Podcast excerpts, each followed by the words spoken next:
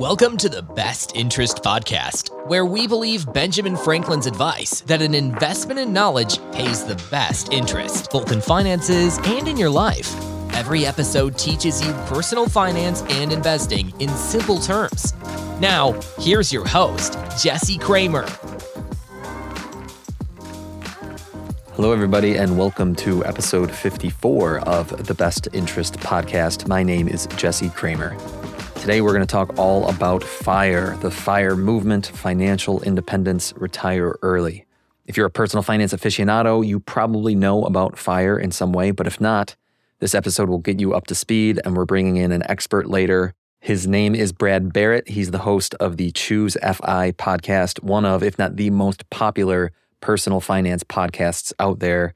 And Brad is going to sit down with us to explain his view of the FI movement, of the FIRE movement, and a little bit about how he achieved financial independence himself. So, really excited to bring Brad on to the podcast.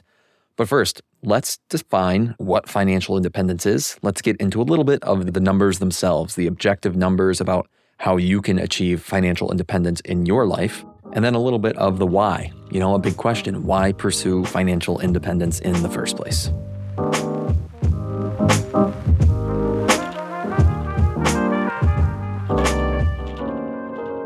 Okay, so for starters, let's talk about the FIRE movement F I R E, financial independence, retire early. If you are a personal finance nerd, you probably already know about FIRE, but let's, let's get you up to speed if you don't know what FIRE is. The main idea is quite simple. If you save enough money, then you can cover all your living expenses via interest or gains from your investments. That's financial independence. You have enough of an investment bank put away that the growth, the year over year growth of your investments will completely fund your lifestyle. You're no longer living off of a paycheck. You don't need to hold down a job because you're living off your investment interest or your investment growth. It's definitely possible to reach FI before traditional retirement age. So, some people who reach FI, they choose to retire early, RE, getting us the full acronym FIRE. So, let's do a little bit of quick starter math. Uh, imagine if you saved a million dollars. I know it, it's a lot of money, but over the course of a career, saving a million dollars is very achievable. And then you assume that your $1 million nest egg grows by a net average of 4% per year. And we're going to come back and dig into the details of that 4% number. But 4% is a fair, slightly conservative growth amount. 4% of 1 million is $40,000 per year. So, ostensibly, if you could live off $40,000 per year, you could live off your investment interest forever without ever tapping into the original $1 million.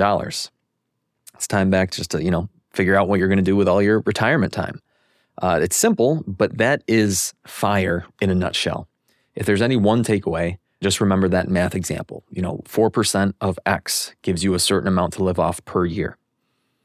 However, we're going to start to caveat that statement a little bit and we are going to break down in detail later where that 4% number comes from. It comes from something called the Trinity Study. And we're going to talk about why the Trinity Study actually is very misunderstood by the fire community. It's understandable why. Unfortunately, uh, the fire community, you know, we, we want to break things down into simple terms so people can understand them. And the 4% rule is one of those shorthand simple terms. However, there's much more nuance to the 4% rule than the average person thinks. So, if you are a DIY type investor, maybe you're younger and you're starting to plan out your retirement in your own head, you're starting to figure out how much you need to save for that. I highly recommend you wait till later in the episode when we dig into the details of the 4% rule because it's, it's really enlightening and important that you understand that. But first, let's talk about why FI is great, even if you don't reach full fire. The tenets of financial independence are essentially that you should save more money and spend less money. And that's terrific advice. It's kind of like saying eat more vegetables. Odds are that advice applies to you. Even if you're already doing enough of it, doing more of it is only helpful. One of the main ways we accomplish that is essentially just by living a, a frugal life, trying to save more of our money and spend less of our money. One of the most important ratios in FIRE, in the FIRE movement, is called your savings rate. Your savings rate essentially says how much of your income are you saving out of every paycheck? Or, you know, you can approach it the other way. How much of your income are you spending out of every paycheck? And the higher your savings rate, the more quickly you will achieve fire. And the reason why is it's almost a twofold reason. It's, it's kind of important to understand because, on the one hand, if you're spending less money now, of course, we know that means you're saving more money. So that's good. But also, if you're spending less money, that means that in your retirement, you will need less money to live off every week, every month, every year. So not only do you save faster, but it also means that you need less in the long run. Pursuing financial independence, it requires knowledge of your investments, of your retirement accounts, of some basic financial math. So even if the full FIRE experience isn't quite for you, the basic behaviors behind the movement are generally helpful to anyone's personal finances. So even if you want to work until you're 60 years old, even if you have no real dreams of retiring at 40 and traveling the world, understanding financial independence has some benefits. Of course, no movement like FIRE is without some sort of criticism. On the whole, I do think the FIRE movement suffers a bit from survivorship bias. Survivorship bias occurs when a conclusion is drawn based on incomplete data because some of the data has survived a certain selection criteria while other absent data has failed that selection criteria. So the fire stories that make headlines in, say, Forbes or CNBC, they sound amazing. They sound awesome. But playing a little bit of devil's advocate here, the stories on Forbes and CNBC are the ones that have survived for Forbes or CNBC to discover them and to discuss them. Those typical success stories, they are similar in some pretty striking and obvious ways. In many of these stories, we have a young, highly educated person working a high paying job, you know, frequently with some sort of Silicon Valley esque flavor to it. Maybe they're a programmer or they work, you know, as a project manager at Apple, something like that. They do live very frugally, which is terrific for them. They make some pretty smart, sometimes lucky investments, you know, sometimes lucky meaning like maybe cryptocurrency is involved. Or in the past 10, uh, 10 12 years, we had this historic bull market in the stock market, and, and many new fireys were big investors in that stock market. Good for them. And they end up retiring around age 30 or 35 or 40. And the way that these articles or stories are laid out sounds pretty easy. It's like kind of one, two, three, four. So the job itself, they're making 200 grand a year. That's a wonderful start. But that's not a realistic salary for about 99% of the US population. Frugal living. We have talked about frugal living before here on the Best Interest podcast. You can eat a lot of ramen. You can make some active decisions to save more money. I think that's a really smart thing to do. At the same time, it's hard for normal people to save 30% or 50% or 70% of their income. And that is something that a lot of the fire people are able to do. For starters, it's because they earn so much.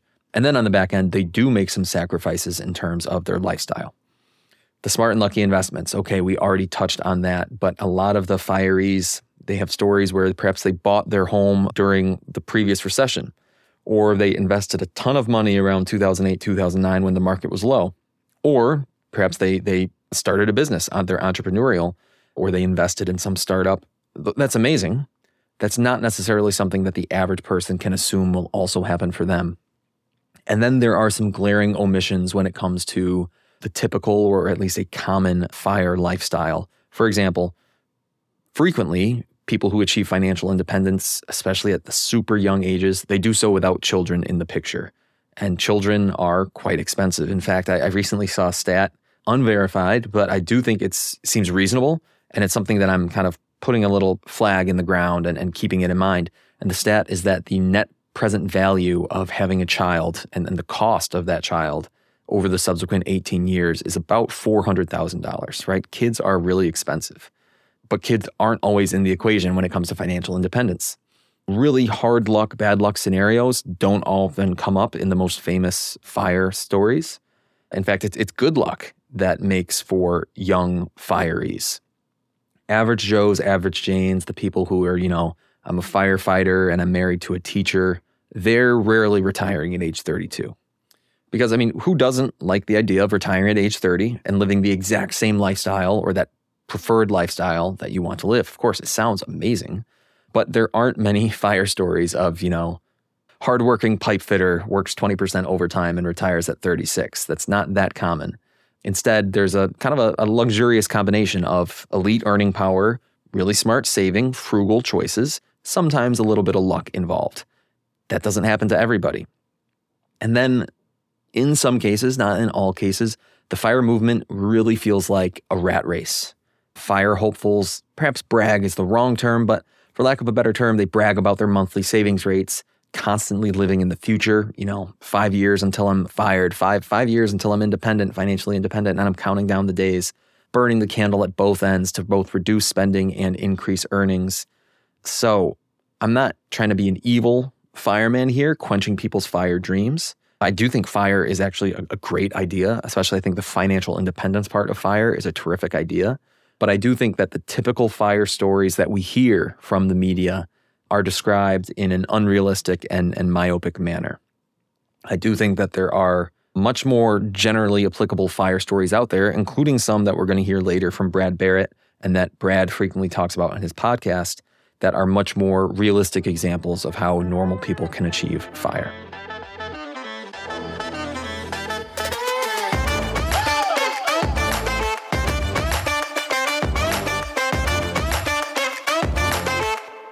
A friend of the best interest, Christian. Christian actually just got married this past weekend. So, congratulations, Christian. But Christian has said to me before, you know, Jesse, I really like your philosophies, but I'm also interested to know what actions, what direct actions can I take to apply your philosophies in my own life. So, to honor Christian, let me try to give you some actions that you can apply to accelerate your, your trip to financial independence. So, for most people, the idea of retiring at 30 or 35 is not reasonable. It's like that kid in high school with, with no rhythm and no voice who adamantly pursued his dream of being the next Michael Jackson.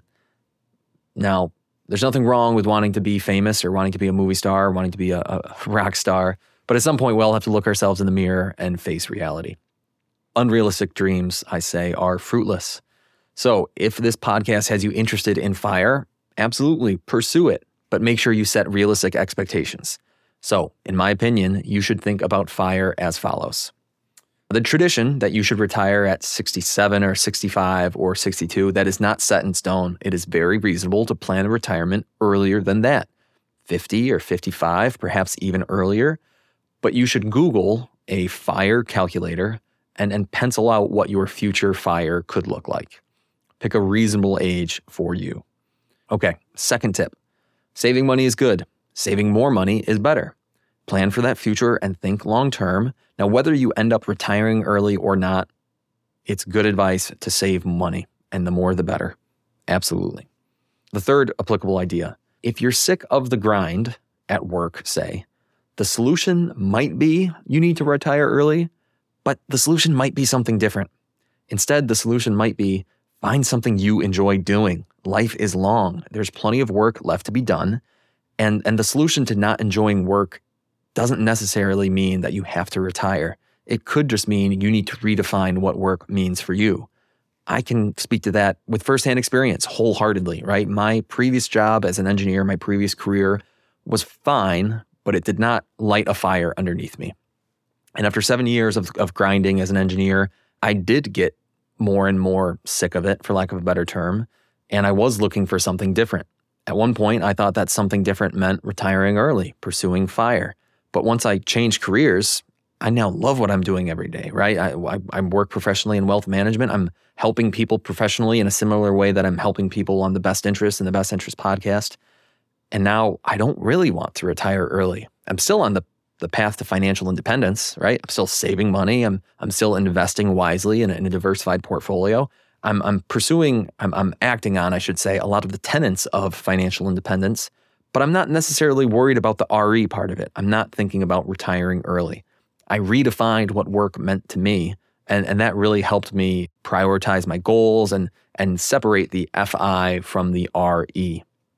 My fourth point or my fourth action is that people who are pursuing fire, they generally have a set of behaviors that's very much in line with the way I think here on the best interest. And so while I'm not always 100% on board with all of the fire ideas, I do not want to throw the baby out with the bathwater or exhibit the, the narcissism of small differences. So if you read Fire blogs or subscribe to Fire forums or listen to Fire podcasts, I'm fully on board and I think you're going to learn something extremely worthwhile. All right, next I'm going to be reading and, and riffing off of an article that I wrote on the best interest, and it was One of the probably bigger articles in terms of like the readership and, and the way it went viral, one of the bigger articles I wrote in 2022, the link is in the show notes. The article is called You're Probably Using the 4% Rule All Wrong. So, this article was uh, influenced by a great reader question, a retirement question from Michael, who asked, and I quote, So I often hear people say if you follow the 4% rule, you'll never run out of money. But I thought it was just a high probability of not running out of money for maybe 25 to 35 years. Can you really never run out of money with the 4% rule? End quote. Michael's question is so good because the 4% rule is one of, if not the most frequently misunderstood retirement topics in general, but especially when it comes to personal finance forums, social media, because that's where a lot of financial independence content lives. And the 4% rule being this, this foundational rule of financial independence is frequently misunderstood. So let's break down and explain the 4% rule in simple terms. The 4% rule was created because retirees have always faced this really scary question How much money can I withdraw from my portfolio without ever running out? That amount of money is called a safe withdrawal rate or SWR. Without a known SWR, it's really tough for someone to determine how much money they need in retirement, how much their total nest egg needs to be. Because how can a person feel comfortable that they won't run out of money? That is a stressful question. So let's talk about the basics of the 4% rule. The 4% rule suggests that retirees can withdraw about 4% of their retirement nest egg every year in retirement and never run out of money, with some important caveats, which we'll discuss. So let's say I'm planning my retirement. After calculating my Social Security benefits, my small pension, and the thousands of uh, pennies generated by the best interest, I realize that I need an additional $2,500 per month to cover my cost of living. That's $2,500 per month or $30,000 per year. That's all going to have to come from my retirement savings. How big does my portfolio need to be to fund $30,000 per year? Let's just use the 4% rule. I should save 25x, 25 times, right? Because that's 100% divided by 4%. I need to save 25 times my $30,000 need and, and I do that by saving 25 times 30,000, that's $750,000. If I save $750,000, I can withdraw 4% of that, which is $30,000 a year, to help fund my first year of retirement. That's the 4% rule. But now let's discuss some of those vital caveats. The first one the 4% rule assumed a 30 year retirement. The 4% rule has been back tested many, many times. It was proven to work over a wide range of historical financial scenarios using real historical stock and bond data. The 4% rule had a 100% success rate for 30 year retirements, a 91% success rate for 35 year retirements, and an 89% success rate for 40 year retirements. Withdrawing 4% for 30 years, be honest with you, even up to 40 years, that's pretty safe, right? An 89% success rate for 40 year retirements. Now, some of you might kind of be scrunching your forehead a little bit because 4% times 30 years, well, that's 120%. 4% times 40 years, that's 160%. How can anyone withdraw more than 100% of their portfolio? Of course, the answer is because your portfolio is invested. You're owning stocks and bonds and potentially some other investments in your portfolio, and they are growing year over year like a tree. You're pruning away some of the branches, you're spending some of your money, but new shoots will replace them. That's investment growth. 30 years is safe, 35 or 40 years, pretty safe, but not quite as safe because sometimes the new net growth doesn't always keep up with the pruning, especially the, the longer you prune for. If you are using the 4% rule to plan a, a 50 year early retirement, a true fire retirement where you're going to retire at 30 years old, I think you're using the 4% rule incorrectly. You'd need to use results from a 50 year back test, which is going to yield something different than a 4% rule. It's probably going to be closer to a 3% rule. Okay, a second important truth about the 4% rule the 4% rule assumes a 50 50 portfolio. It was based, again, it was on this assumption that a retiree has a balanced portfolio of stocks and bonds. The most recent back tests from a, a gentleman named Wade Pfau, and he did this in 2018. He's a a well known PhD financial planner in our industry who does a lot of academic research on retirement planning. Wade Pfau reran the study using a portfolio of 50% S&P 500 stocks, and 50% intermediate term treasury notes representing bonds. If you're using the 4% rule on a 100% stock portfolio or a 100% bond portfolio, you are using the 4% rule incorrectly. Because each portfolio, whether all stocks, all bonds, or a mix, and each duration, maybe a 30 year or a 20 year or a 40 year retirement, has its own safe withdrawal rate that you can use as a benchmark. But that safe withdrawal rate might not be 4%. When you, I hope you do, go to this article I wrote on the best interest with a link in the show notes, there's a very instructive chart that shows how long your retirement nest egg will last based on Wade Pfau's study. And I grabbed the data that he published from, from a 100% stock portfolio down to 0% stocks from 30 years out till 60 years. And there's a very wide range of outcomes depending on how you want your retirement to look. As a very quick example, let's go to a 50 50 portfolio that we know that the 4% rule is based on. But instead of 30 year retirement, which again is where the 4% rule comes from, let's go to a 50 year retirement. This might be someone who's going to fire, retire early at age 30 or 35, and wants to plan that they'll die at 80 or 85. What's the success rate for that kind of portfolio, a 50 50 portfolio for 50 years? The answer is that that portfolio succeeds only about 70% of the time with a 4% withdrawal rate. If you want to increase your percent of success to 90% or 95%, you'll need to change your withdrawal rate to between 3.25 and 3.5%. So, the more bonds you hold, the less you can withdraw. The more stable your portfolio is, which is nice, but the less you can withdraw. And similarly, the longer you want to be retired for, the less you can withdraw. Okay, the next important caveat of the 4% rule is that the 4% rule is inflation adjusted. The 4% rule's creators were smart, and they included inflation into their backtest. So let's uh, revisit the example from before, where I had to save $750,000 to withdraw $30,000 of retirement income in the first year of my retirement. Now, due to inflation, I might need to withdraw, say, $31,000 in year two of retirement, and then $32,000 in year three of retirement. The creators of the 4% rule, they accounted for that slow creep upwards due to inflation. It's already built in. So the 4% calculation and then the, the 25x rule that I used before, that's based on your year one spending in retirement. And it accounts for the inflationary cost of living after that. Okay, let's talk about what the 4% rule is not. Because by understanding these common 4% rule mistakes, you can arm yourself against some poor retirement planning choices. The 4% rule is not a guarantee. It is not guaranteed to work for you. It worked in the past, right? It worked based on 20th century economic conditions.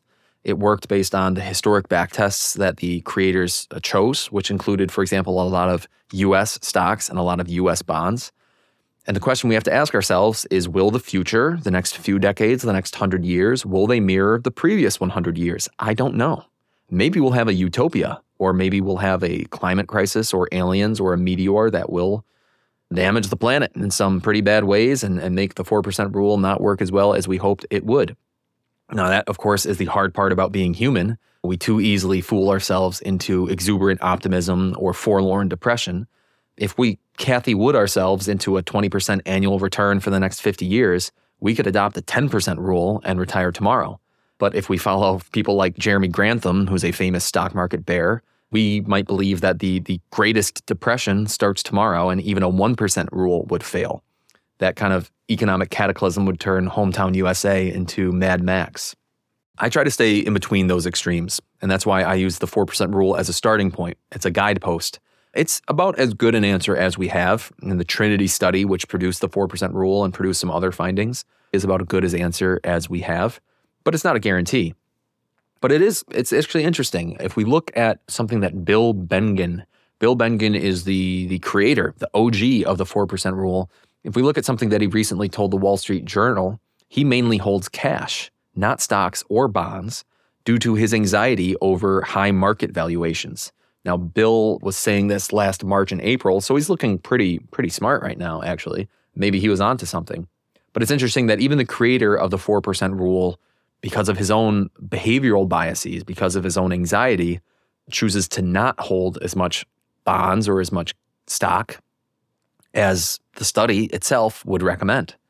And then there's there's other criticism of the 4% rule over the worry that it's not quite guaranteed. In late 2021, Morningstar, very famous financial news outlet, Morningstar issued a report suggesting that a more conservative 3.3 to 3.5% rule was the intelligent choice moving forward.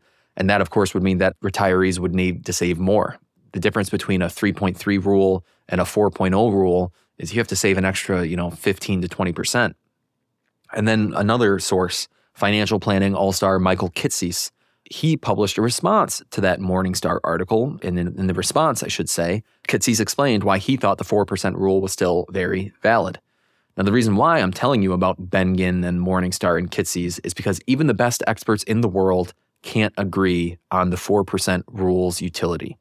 It's just a guidepost, it's not a guarantee. What else? The 4% rule is not aggressive, nor is it conservative. You know, saying something like, you probably shouldn't eat too much candy. Is that an aggressive admonishment or is that a conservative suggestion? If you're a nine year old on Halloween, that's aggressive, right? Don't limit me. I want to eat all the candy I want to eat. But if you're a paranoid dentist, then that's conservative. Because why leave the door open to any candy consumption? Don't you realize that one mini Snickers can cause a cavity?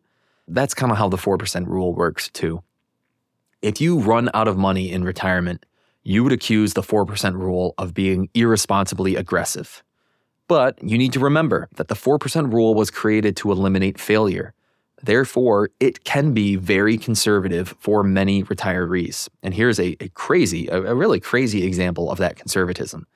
The aforementioned Michael Kitces did a back test of the 4% rule on a 60% stock, 40% bond portfolio.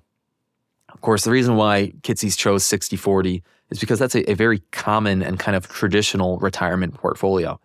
And Kitces found that retirees using the 4% rule were just as likely to quadruple their money as they were to decrease their portfolio by a single cent.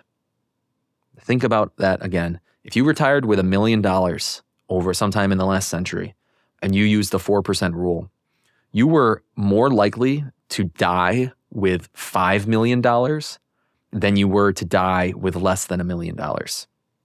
And the reason why is because an investment portfolio typically compounds well beyond 4% per year. The 4% rule, it survives the worst markets, right? That's why it was created to survive the worst markets. But then in average markets, the 4% rule absolutely thrives. So it's an important thing to keep in mind, and it's a reason why the 4% rule comes under some criticism, is because in the average market conditions over the past century, the 4% rule has been way too conservative. The next important thing to keep in mind the 4% rule does not absolve you of taxes. You need to consider your own tax situation when applying the 4% rule to your life. Far too many people misapply the 4% rule by not considering their taxes. For example, rent, groceries, gas, let's say I spend $4,000 per month or $48,000 per year. If I multiply by 25, that's $1.2 million. Therefore, I'll need about $1.2 million in my 401k to safely utilize the 4% rule. Well, the problem, of course, is how that $1.2 million could be taxed. Dollars invested in traditional retirement accounts, like many 401ks, will face a future income tax. Dollars invested in a taxable brokerage might face a future capital gains tax. So the $1.2 million nest egg could easily end up being closer to 1.0 million after taxes are paid. And now this person who needs $48,000 a year, they're withdrawing 4.8% on a million instead of 4% on 1.2 million. Now that's not ideal. So, you need to account for taxes as best you can so that your total annual withdrawal, including the tax bill, is 4% of your year one nest egg. It's easier said than done. And it's one reason why uh, a financial planning help is really your friend when it comes to retirement income, retirement tax planning, cash flow planning, that kind of thing. One, one more interesting note about what the 4% rule is or is not is uh, a fun one on how wrong Dave Ramsey has the potential of being. So I've said this before on the best interest, on the blog, on the podcast. I've even been quoted in some bigger financial outlets with, with this idea that Dave Ramsey is great at getting people from negative net worth to zero, right? He's great at getting people out of debt, but he's demonstrably bad at getting people from zero net worth to retirement. Now, one way is that Dave has recommended before that people use an 8% rule or an 8% withdrawal rate on a 100% stock portfolio. Now, we can test that out. We can see the efficacy of Dave's advice right there. In fact, we, we have some great data from the aforementioned Wade Pfau from his version of the Trinity study that shows us for a 20 year retirement, Dave Ramsey's plan fails in 38% of back tests. For a 25 year retirement, it fails 46% of the time. For a 30 year retirement, it fails 57% of the time. And for a 35 year retirement, it fails 64% of the time. Dave Ramsey's plan, the 8% rule on a 100% stock portfolio, fails a lot. Now, for younger investors with a long timeline in front of them, a 100% stock portfolio might make sense if they are planning on 20 or 30 or 40 years of wealth accumulation. But 100% stocks is far too aggressive for someone with a long period of withdrawal in front of them, right? And that's what retirement is. It's a it's a process of withdrawal. So, big thanks to Michael, whose great question prompted this little blurb on what the 4% rule is and is not. The 4% rule is not a guarantee and has important caveats that are too often overlooked. Yet, it remains a data backed guidepost to help retirees and future retirees find comfort in their long term financial planning.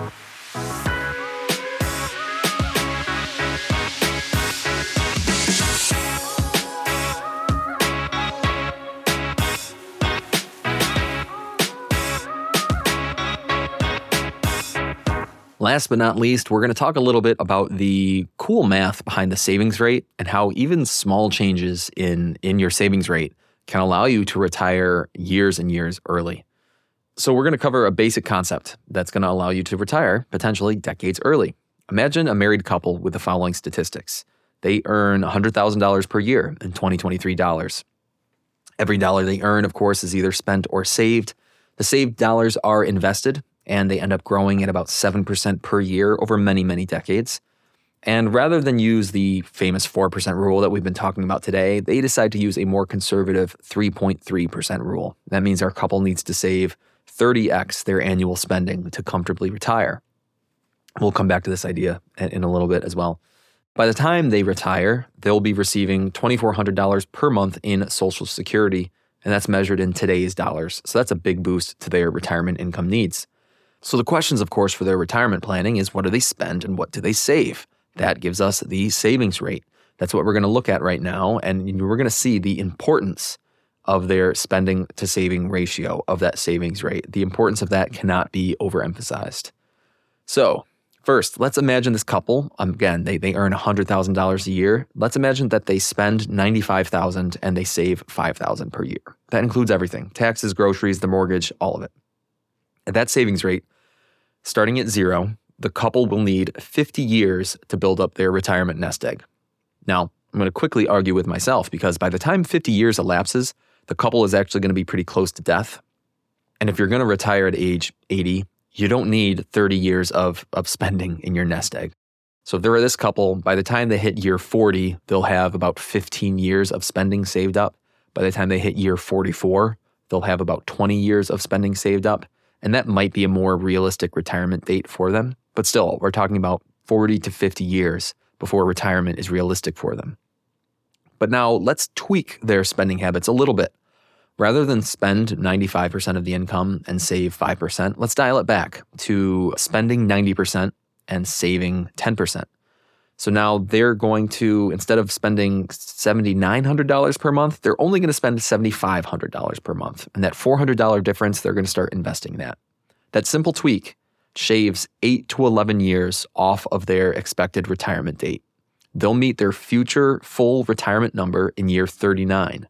And again, depending on how old that makes them, they might hit a more realistic retirement number around year 35. But we can keep going we can dial back the spending from 90% down to 85, 80, 75%. And each 5% increment for this couple represents $400 of additional savings per month.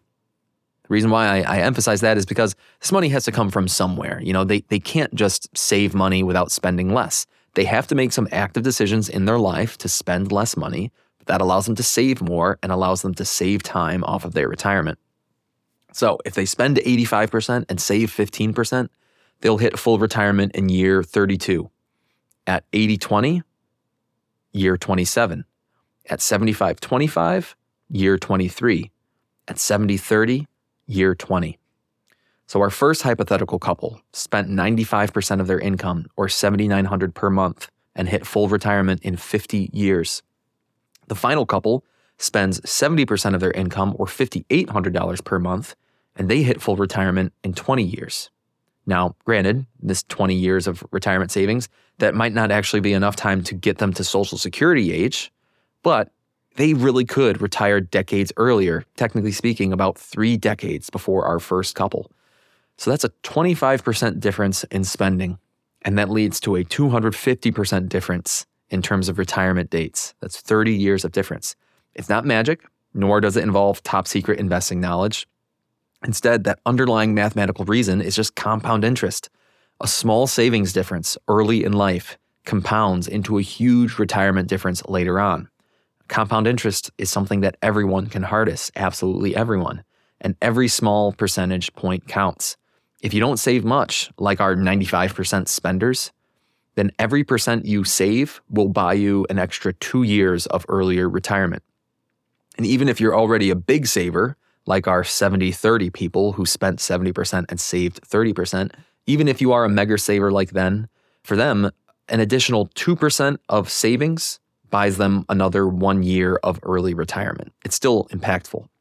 I know saving isn't easy. We all have bills to pay, mouths to feed, and there ain't nothing in this world for free. As they say, saving is hard, but it is possible. And now, what's not possible in this life is getting back those decades of time where you're working instead of enjoying this life.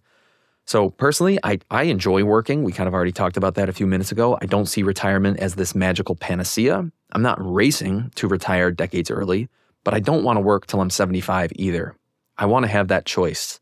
And a small change today might buy us a world of flexibility later on. And that's a trade in our best interest. With that, let's bring on Brad Barrett here onto the podcast. Brad is the host of Choose FI, and we're going to pick Brad's expert brain about some fire topics.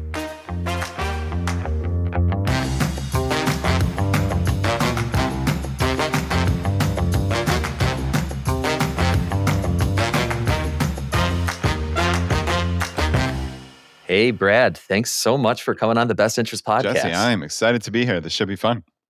Well, Brad, I hope I've done a good job describing to my audience. They're probably already familiar with you, but you are a financial independence expert. I hope it's okay for me to say that. and one of my personal favorite discussions, and I think it blends in really well with the kind of the fire mindset, is that money should be thought of as a means, not as an end, right? A means to an end, sure. But sometimes in the fire movement, and, and I got caught up this myself when I was really thinking hard about financial independence, is that my FI number, that that financial goal became too much of a of an end in my mind. So I'm just wondering how you think about that and how do you personally ensure that money is is a means but not an end? Yeah, I think this is a really critical thing because a lot of us in the FI movement are or have been maybe re- recovering type A's, right? Where it's all about succeeding and doing the right thing and checking those boxes. And while I think there is some level of, of counterculture, right, by pursuing FI, I think it is easy to get swept up in the horrible keeping up with the Joneses, just in a very different way, right? We're not keeping up with the Joneses with the McMansions and the BMWs. We're keeping up with the Joneses in oh, is your savings rate 57%? Well, mine's 59 and a half, right? Like, look at how great right, I am. Or, right. oh, I'm going to cut that last little thing and and get there. I mean, I, obviously you can tell I'm I'm rambling because it's it's it's all nonsense. It's just it's a race right. to nowhere. It's an absolute race to nowhere. And I think I think what a lot of us have realized is the number the FI number, even when you get to FI, which I think by any definition, your life is dramatically better. And, I, and I'm not trying to argue otherwise. Your life is so much better pursuing FI than otherwise. The level of stress mitigation, the level of control that you have over your life, it's light years different than people who are just living to paycheck to paycheck. So it is unquestionably a positive. But to your question, it, you can get caught up in, oh, I'm going to reach this magical Shangri La of my FI number, and it's all going to be unicorns and rainbows, and I'm going to ride off into the sunset, and my life is going to be perfect. Well, I'm kind of here to tell you that that is not the case. That is the furthest thing from the truth. And again, it makes it easier. There's no there's no denying that. But you need to do the work. You need to do the work on what do you want your life to look like? And I think this is is the heart of your question, right? Is like, what are we doing here? What lights you up? Yeah, Who do you want to yeah. spend time with? What does I'm- your day I'm- look like? I mean, you have what somewhere in the vicinity of 112 waking hours a week if you if you sleep eight hours a night, and man, you got to figure out what that looks like because those 112 hours aren't going to be filled up by looking at a spreadsheet and like grinning to yourself, right? Like that's not a totally, life. Totally. It's- you just struck on something there, Brad. I, I realized in my own kind of fire pursuit that I, I was running away from something, being my old Yeah. career, just as much as I was running toward FI or, or retiring early. And running away from something is is not a great reason to to alter your life or to change your life. And once I started my new job, which I like a lot more, I'm still pursuing FI for sure. I, I- like you alluded to it, it just espouses such great personal finance principles. But the concept of RE really hasn't crossed my mind in the last like 18 months. I, I like what I'm doing every day. And so, because I've turned my life into a new direction where I'm enjoying this path that I'm on, the FI part still is huge, but the RE, not, Yeah, not as much. yeah. I think I think you've hit it, and I think so many of us have looked at this cute acronym, right? The FIRE, and and there is some allure to the actual name, and I think that's why it sticks. But I mean, we are choose FI, not choose fire, Mhm. and we very rarely talk about fire because, frankly, the RE is just a distraction. It's it, people get caught up in the caricature of these 20 something kids sitting on a beach sipping umbrella drinks, right? Like that. And, and it's so far from the truth. It's, man, when you have this space financially, when you have this power and autonomy, you can add value to your life and the world and your community in ways that you otherwise wouldn't. And like you're saying, Jesse, that might mean a job. That might mean paid employment for the next 50 years. And that's wonderful. Do what you want, but do it from a place of power. Do it from a place of choice, as opposed to, I need this job or my life is going to come crumbling down in the next 90 days. Because that's everybody else. My life is going to come crumbling down in the next 90 days if I don't have this job 52 weeks a year. And that's not good enough. Right. It's Yeah. a little scary. It's a little stressful too. My, my biggest thing is I, I call it the success to stress ratio. Right. I shouldn't say it's my biggest thing. It's it's one of my like pillars of how I approach these problems. Is if I think about a fraction, I mean, I'm a math guy. I know you're a math guy, and I've got success in the numerator and I have stress in the denominator. I want to increase my success, of course, but I also want to reduce my stress. Increasing success while also increasing stress doesn't really improve my ratio at all. I love Uh, and so, right, I mean, living that lifestyle of on that 60 or 90 day timeline before your world comes crumbling down, that is a stressful Yeah. place to be. It sure is. I love that ratio, by the way. And that reminds me of something the writer Nick Maggiulli talked about. I think it's the return on hassle. If you have that as a mindset, this stress ratio, or potentially, hey, is the juice worth the squeeze? Is another way of putting this Yeah. return on hassle. Is this worth my time? Is this worth the effort? Is the marginal benefit that I'm getting from this worth whatever it may be in terms of time, energy, resources, stress, whatever you want to talk about?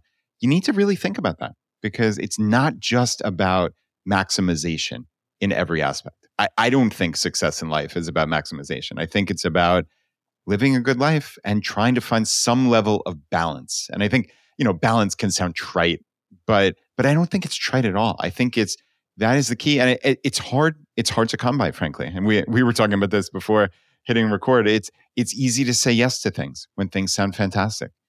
It's easy to put things on the calendar six months out when if this were tomorrow, would I put it on the calendar? Well, maybe, maybe not, right? I like that heuristic though. Maybe I need to start thinking about that, uh, you know, as far as putting stuff on the calendar. Would I do it if it was Yeah. tomorrow? Because that, that's, that's a different answer. It's almost like the, I, I don't want to say it's exactly the same as Danny Kahneman's kind of type one, type two thinking, but it's kind of related to that. I think what Danny Kahneman does talk about is current me versus yeah. future me. That it's very easy to make plans for future me, but it's much harder to make plans for current me. Hence why we do things like say, yeah, I'm going to run a half marathon this summer, but you wouldn't run a half marathon tomorrow, you know, yeah, something like, like, that.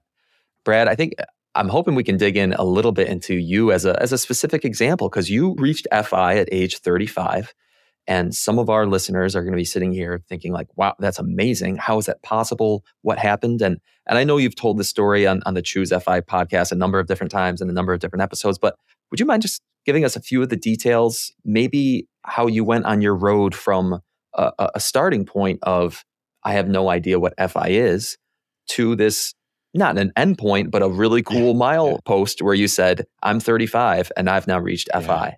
Yeah, it's funny. It, sounds remarkable when you say it out loud, but in our lived experience, for my wife and I, it was just it was just our life. And that that's the funny thing. Like and I will I will try to answer every every aspect of your question, but it it never felt like and I think this is the real important kernel is it never felt like we were doing something bizarre or different or that there was any level of deprivation that we were living some monastic life that like we weren't part of society or all those things. Like it was never like that. Like we have always felt that we've lived the same middle class lifestyle as everybody else around us that just by making a couple of smart choices and i know that's part of your question that we've been able to instead of living paycheck to paycheck we've been able to save somewhere in the vicinity of 50% of our income essentially every year that we've been adults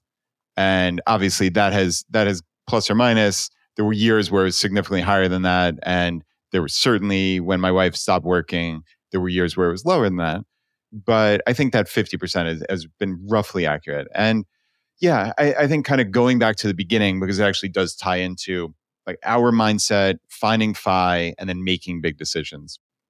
So we lived on long island new york. So high cost of living area suburb of, yeah, totally. of New York City, but but an hour outside, but still very high cost of living area. And my wife and I were both CPAs. I met her when I was 22, she was 23, and worked at the biggest accounting firm in the world. And we were, by all definition of, okay, where were we at that point? We were successful, right? Like we both did really, really well in school. We got jobs at this, this amazing firm.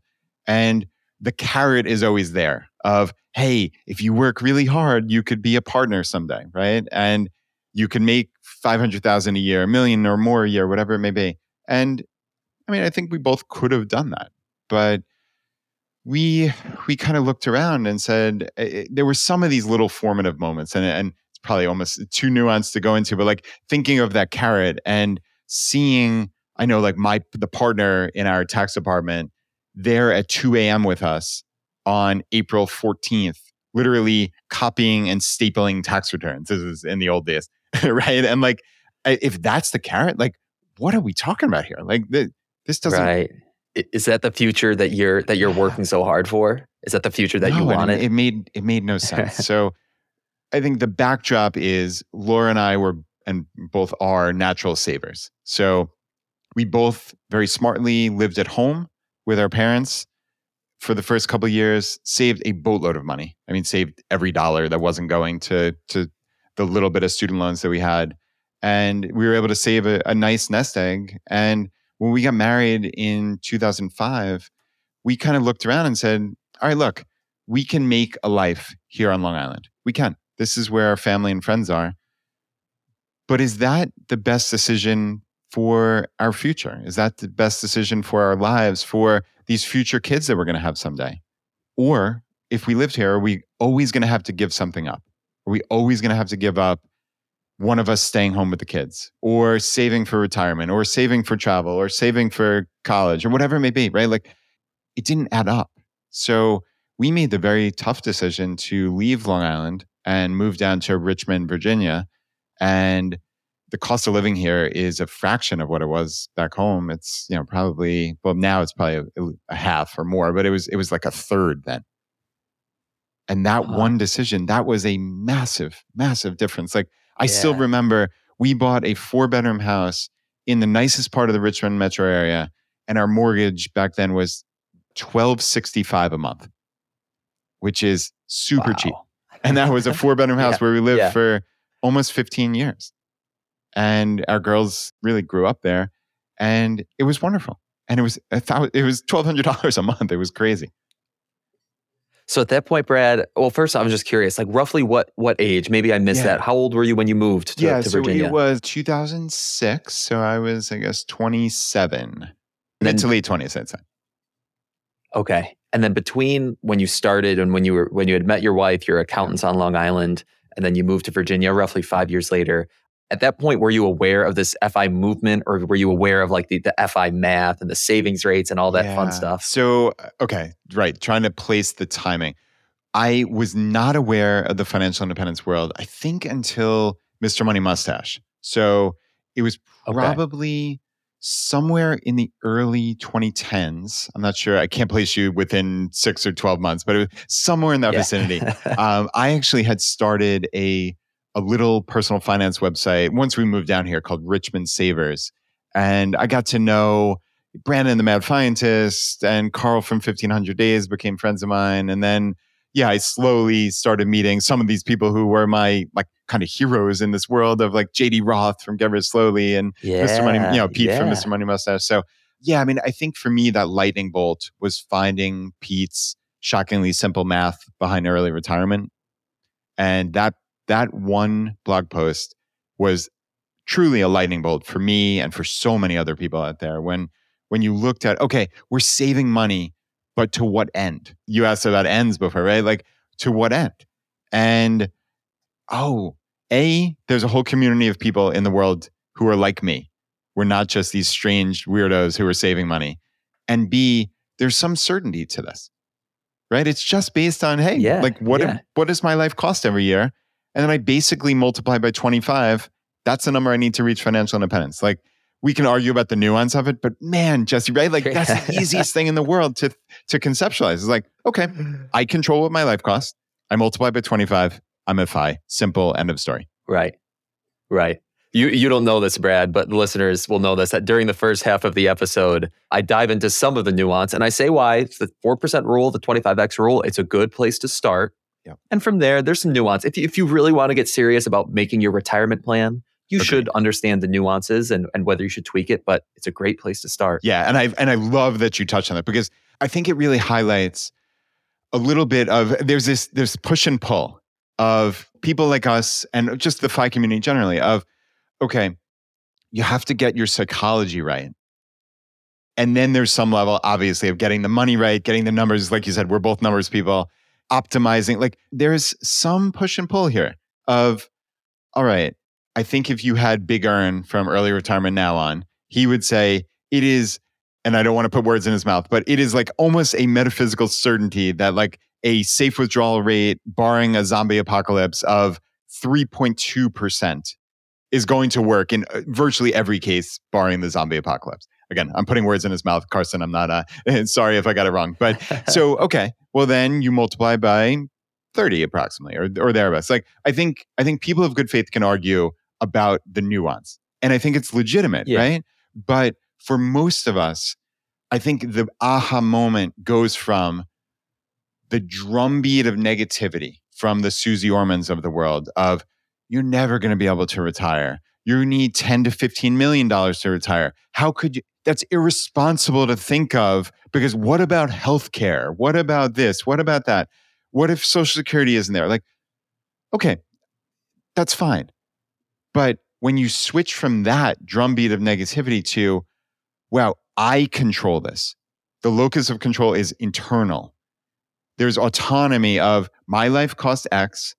And okay, again, somewhere between 25 and 33 times what my annual expenses are, are going to get me to a point where I never need to, theoretically, work for money again. Now, like you and like me, most of us are going to earn money. So that that's what's so great Yeah. about this is Yeah. like we're probably being way too conservative because 98% of us are going to earn money. So going from 25 times to 30 or 33, like, yeah, that gets you again this metaphysical certainty of the safe withdrawal rate. But I think you're probably even being too conservative because again, the vast majority of us oh, yeah. are going to earn money. Are, are earning money, or even are you familiar, Brad? I'm, I'm sure you must have seen it uh, once or twice over your, your time. Some of the data and some of the retirement analysis that shows how often a 4% withdrawal rate actually you end up with yeah. significantly three to five times the money you started with. Yep. Yeah, yep. exactly. You're just as likely to end up with that much money as you are to spend draw down a right. single penny from your portfolio. So yes, we can we can hem and haw about right 3.2, 4, 5%. I mean 4%, like I said, it's a it's a good heuristic. It's a great place to start. So Brad, we kind of okay, you've you've reached Virginia, you're you're in your your late 20s at what point maybe we can even fast forward a couple more years you've discovered mr money mustache and this beautiful math behind behind financial independence. When did choose fi and i think of choose fi it's not only an amazing project for for you personally but it must have been a fantastic learning experience and this kind of encyclopedia of of fi knowledge that you've built up over time when did that come into play into your fi journey yeah yeah so it's interesting because i think my my whole fi journey has been really inextricably linked to entrepreneurship, which we really haven't. I, I, guess I mentioned I started that that little personal finance site in in 2013, but I think of my FI life.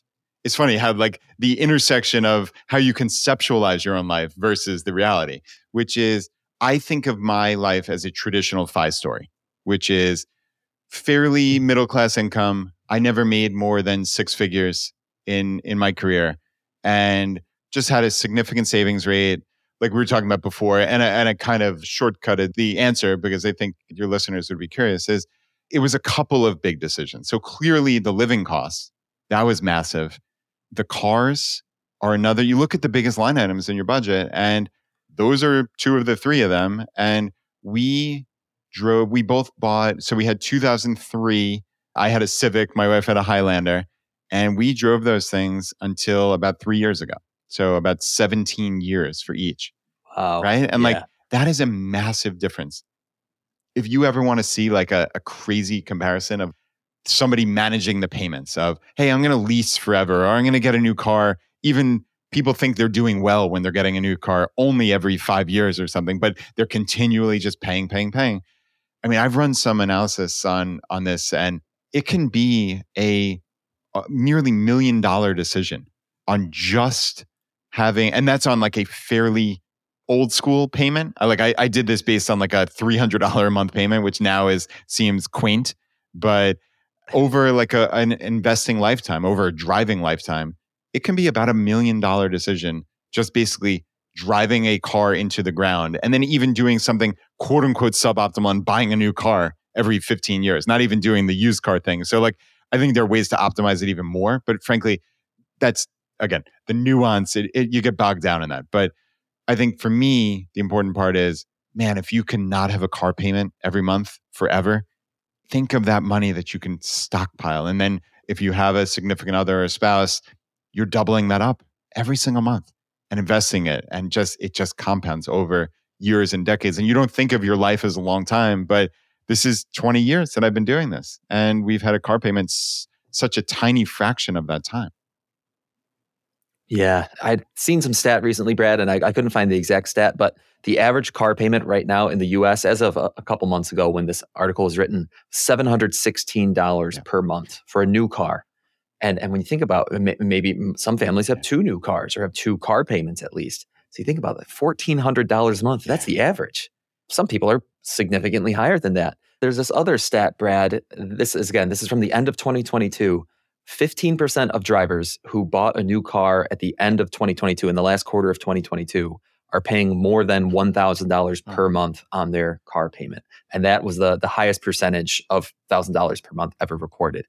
I cannot, I mean, I can't imagine. Imagine a, a, a 60 month or a 72 month loan for a car, this depreciating asset at $1,000 a month. Yeah it's a little bit scary. And and and to your point, it's not that I'm against people spending their money in a way that they want to. However, the the, the opportunity cost of this expensive truck payment versus some used car that's going to get you to work the same exact Yeah. way and then invest it over the long run, when you look at those dollar differences, which I, I bet was probably part Yeah, of it your was. And it's funny. I just pulled up. I have a fi weekly newsletter that I write, and uh, one that came out in February was actually updating my analysis. So yeah, the original was like a three hundred dollar a month car payment, and yeah, the stat I saw was I think seven seventy seven per month was the average. So you know, we saw roughly the same number. And yeah. Yeah. I mean, using this example that I set up of this person basically doing this over a 45 year driving lifetime where they had three new cars where they even paid 777 a month, which I think, think is preposterous, but like I wanted to play along with the game. And then just don't have car payments for 10 years at the the backside. So it's a 15 year cycle versus somebody paying that mm. 777 a month for every month of that 45 year period. The difference in net worth was $2 million. $2 million for one car. Now, again, double that up if you have a spouse or significant other. That's a $4 million difference. How many people do you know with a $4 million net worth, period? Not less, right? Like, Right, not less. We're just talking about the delta between the net worth they would have had versus what would have happened here. It's, I mean, it's crazy. Well, it, it is. It goes back. I think it's a Morgan Housel quote from his from his very excellent book, Psychology of Money, where he says, "Wealth is what you don't see." Mm. right? And and the choice is either you can drive that nice new car and get a new car every five years and and have that recurring seven hundred dollar monthly payment every single month for your entire life, or you can choose to drive your cars into the ground on this 15 year rolling basis, like you've determined, like you've analyzed. But in that case, what you're seeing is that car with rusty hubcaps, and you're seeing that car that definitely looks a little bit outdated. What you're not seeing is the fact that wealth is growing in that person's investment account, right? Wealth is what you don't yeah, that's see. a brilliant quote. Morgan is is one of the best, and I love that one. And, and like you said, I think it's important to not judge people based on their decisions, and I think that's that's one of my biggest takeaways. Kind of going to to your actual question about Choose FI. One of my biggest takeaways is personal finance really is personal in the sense that people value different things, and I think it's easy for me to talk about cars because I don't value cars at all to me it's just a means to get from one point a to point b and that's it and there are people who get a lot of value out of their cars for whatever reason that's fine that's the thing but you need to make decisions right like you can't if you're living paycheck to paycheck now or you're going into debt every month well you have to make some decisions to make your life better it's just plain and simple you have to cut expenses or you have to earn more income or some combination thereof the numbers are pretty simple at the end of the day, right? Like that equation, we can talk about being math people, but like that's not a hard equation. That's the simplest math in the world. And you are going to have to make some decisions, but it's not my place as some dopey podcaster, Brad from Choose FI, to talk from on high of like, you need to do this. Like, I don't care how you spend your money. Do do whatever you want. That's that's the thing. But damn, you got to make decisions. You really do. You have to take action. Right, right. Or, or you can't you can't make decisions to spend in in too many different unique ways, but then also have the expectation that you are going to retire No. decades early, right? Like you got to pay the piper. uh, You have to sacrifice in one place to make something else work. And it is it's, it's such a fun exercise, and I'm sure you've encountered this in some way that budgeting or planning your spending or thinking about what really brings value to your life they're all related and it's it, i find it pretty enjoyable because i get to say things like you know what for me I, I love I love going to the gym. I love working out. Specifically, I really enjoy racket sports. So for me, paying for that gym membership at a at a kind of a nice gym here in Rochester, that's worth it for me. But I don't really like golf as much. So I'm not sure like it, it doesn't bring me joy to to belong to a golf mm-hmm. club. You know, it's just like wh- what do you like and, and what do you not like and where do you want to spend and where are you going to decide I'm not going to spend anything at all? Yeah. And I think part of the fun of this also, and, and how I've always conceptualized FI is it's okay, we're living the same middle class or upper middle class lifestyle as everybody else around us, just we're getting wildly wealthy in the process and they aren't because it's it's turning life into this fun game where we can succeed wildly by not really doing anything that crazy. Like it's, you know, it's it's the house, the car, as we talked about. And for a very Mhm. long time, it was being very mindful of cooking our own food. I mean, literally, those decisions made the difference between essentially having no savings rate and having a 50% savings rate. plus or minus. Like that's that's the vast majority. The 80-20 of of FI was just those three things for us. So and right. and yeah, then you get into okay, this this becomes fun. Like Pete from Mr. Money Mustache calls it the skill of spending. And I actually had him on recently on the podcast. And it, it's interesting because the skill of spending becomes okay, on the front side, the early years in FI, it's how can I get more out of my money? How can I find those? I, I hate the phrase, but but those little hacks to get ahead, right? but but when you're in the beginning and you, again you start from a point of no savings or no savings rate you need to make decisions and then you get that level of skill with your spending and then i think frankly on the backside is so many of us have become so used to this this level of skill and i, I don't think it's deprivation i don't think it's being a miser I, I, I don't think any of those but because like you said jesse so many of us are going to end up with more money than we ever know what to do with because we're so conservative with it because we've built all of these safeguards in and 33 times and not counting social security and not counting another dollar that i'm ever going to earn and not counting frankly just the normal variance of even if you withdraw 4% like you said you might end up with three to five times the original amount of money just based on there's a certain percentage of likelihood of that happening so I mean, man, we built so many safeguards in to the point of, okay, well, now I've tried to build a lot of conversation into the FI community of, all right, think about a book like Die with Zero. Think about how do we maximize the, the really precious years we get on this planet and wishing them away or, or not maximizing them in the sense that if you're going to die with too much money, you really need to rethink that because that is not the optimal way to live either. That, Brad, has been a, a big realization for me personally is this idea that saving is great, saving for the long run is great, having these FI goals is terrific. But at the same time, living your life today and finding some balance between saving for the long run, enjoying life today. And right, I, I have no interest in in dying atop a a pile of gold. Scrooge McDuck style. Right? Like like I want to right, exactly. I want I want to enjoy I want to enjoy life. So I'm trying to think where did it where did this bring us back to? Oh yeah, so, so you, you, you, I took us so far off track. no, no, we we went to a terrific place. So, trust me, I was there with yeah, you. So you asked about about ChooseFI and how it started, and and I went off onto the tangent of, hey, my entire FI life has really been this entrepreneurial journey that I, that I don't necessarily right, think of. And right. so yeah, I started that that little site, Richmond Savers. I wound up getting some acclaim for putting a trip to Disney World together for my family using credit card rewards points. And it was awesome. I was like in the New York Times That's and cool. on CBS yeah. and NBC. It was all these wild things. and then I realized, okay, I can't do this. I, I actually was trying to help people one on one.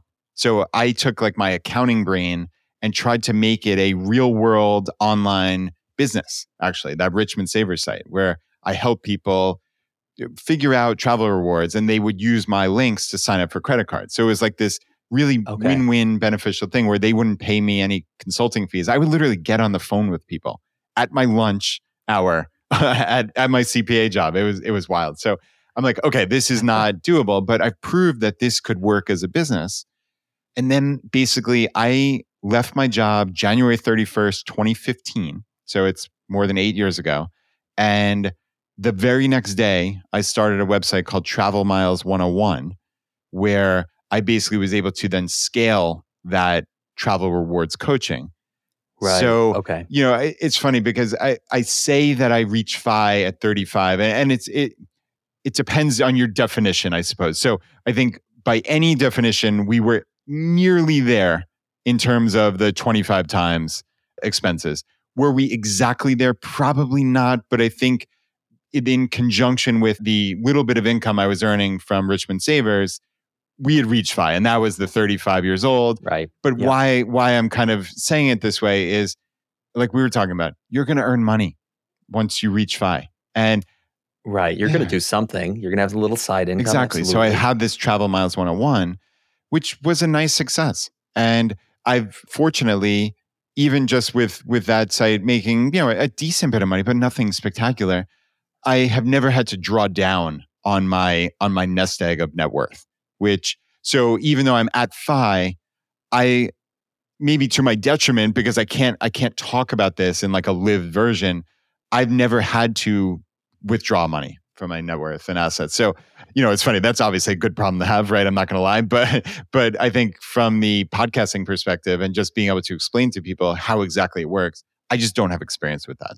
So then, yeah, very much fast forward, and, and really where the the story culminates is, I was on the Mad Fientist podcast as Brad mm-hmm. from Travel Miles 101, and interestingly, this guy from Richmond, uh, where I was living, named Jonathan, heard me on that podcast he's like, oh, this guy Brad is from Richmond. He's into financial independence and into travel rewards. I'm all of those things too. So Jonathan shot me an email just to like my contact form on one of my websites.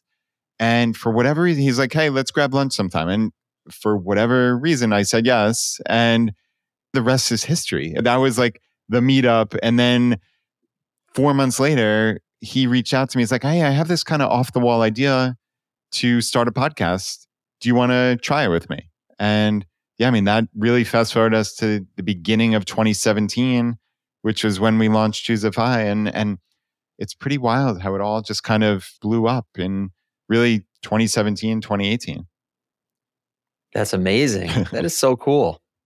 I mean, it's so cool on, on so many fronts. I mean, not only the first off, I have a lot of respect for that kind of journey from Richmond uh, was sorry Richmond uh, Richmond Tra- Savers actually. Yeah the, Savers, the, the worst Savers. named website in the history of the world. But still from Richmond Savers to Travel Miles 101 which correct me if I'm wrong that website is it still, still exists. Yeah yeah still functioning. People can go visit it. We'll, we'll throw a link in the show notes. But then one of my favorite takeaways and what, one of the biggest benefits I've gotten from running the best interest the blog and now the podcast is these little interactions that you, that you never know when they're going to come or where they're going to come from or how someone's going to find you and then where those interactions end up they go to some really cool places and and this email you got from jonathan or just the fact that you were on the mad fientist podcast in the first place and then whatever was the, the predecessor to being on the podcast if you go back in time the chain of events that got you to choose FI is pretty unique and cool. Yeah, it's bizarre to think about like how my life would be so different if any one of those series of events didn't happen or happened happened differently. So yeah, right. You never know where life is going to take you. I think what I call it is the luck surface area, and it's like how do you increase Ooh. your surface area for luck?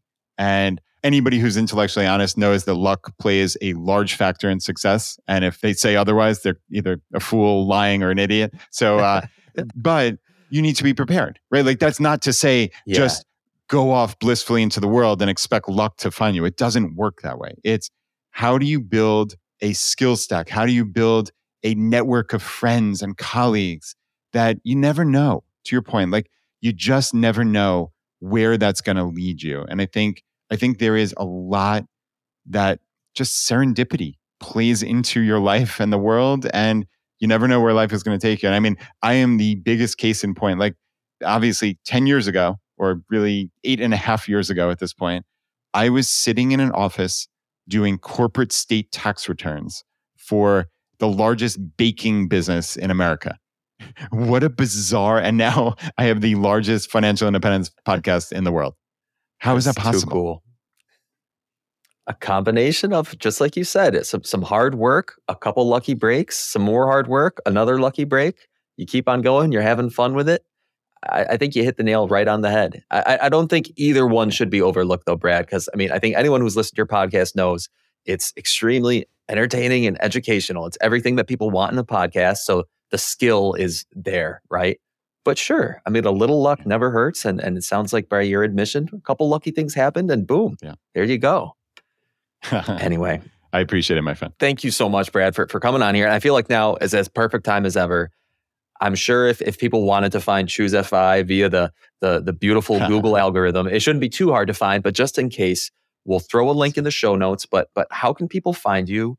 Who typically listens to your podcast? I mean, who's whether it's your ideal listener or or maybe another way of phrasing it is is if I haven't listened to the podcast before, I'm not sure it's for me. How do I know it's for me? And, and maybe where should I start? Yeah. Wow. Okay. That is a great question. I don't have the perfect answer, but I have, a, I have a pretty good one, I think. So I think hopefully just hearing me talk for this last 30 minutes gives you a sense of what you're going to get in terms of There's no dogma. I'm not judgmental. I am a pretty open minded guy who is exploring and is just trying to figure out life and trying to pass that along. And I think this is not just the nuts and bolts of money because that's pretty boring, frankly. It is how do you live a better life in every capacity relationships, health, wealth, giving back, whatever it may be, finding value. And I think that is what makes it I, hopefully an interesting listen. And also, you're going to get a little bit of education, you're going to get a little bit of inspiration. And most importantly, I think what I'm still astounded by to this day is there is something about what we put out that compels people to take action to make their lives better. And that is the secret sauce of ChooseFI is you're not going to listen to the podcast and just kind of go on with your day. There's something weird. There's some weird alchemy about it. And I don't know, Jesse, you're laughing because I'm laughing too, right? Like there's no, I don't know why, but there's some alchemy about it that it compels you to take action to make your life better. And I think that's something we all can get behind. So like yes i should have a better answer of hey people in their 30s and 40s are, are the vast majority of our listenership or uh, I, I don't really know because i get emails from 18 year olds who just found us. I get emails from 70 year olds who just found us and everywhere in between. Every background part of the world. So yeah i mean it probably would be better if we were gearing it towards one subsegment but i think what's so beautiful is i think the message can really help everybody. I truly do. So, yeah, if you're listening to this podcast, obviously just search choose, like make a choice, choose FI. Or the other way to really get in touch with me is just get on my newsletter. So choosefi.com slash subscribe. And I personally handwrite that email. It goes out every Tuesday. And if you hit reply to that, it's coming straight to me. I can't promise that I can reply to every single email, but I read every single one of them. So, uh, so yeah, that's really the best way, both from a macro level and a micro level. Awesome. Brad, thank you for coming on to the Best Interest Podcast. This was a terrific conversation. I'm going to listen to it. I know I'm going to enjoy hearing it again. I'm sure the listeners are too. And listeners, go check out Brad and Choose FI. I appreciate it, Jesse. Thanks again. Thanks for tuning in to this episode of the Best Interest Podcast. If you have a question for Jesse to answer on a future episode, send him an email at jesse at bestinterest.blog. Again, that's jesse at bestinterest.blog. Did you enjoy the show? Subscribe, rate, and review the podcast wherever you listen. This helps others find the show and invest in knowledge themselves, and we really appreciate it. We'll catch you on the next episode of the Best Interest Podcast. The Best Interest Podcast is a personal podcast meant for education and entertainment. It should not be taken as financial advice and is not prescriptive of your financial situation.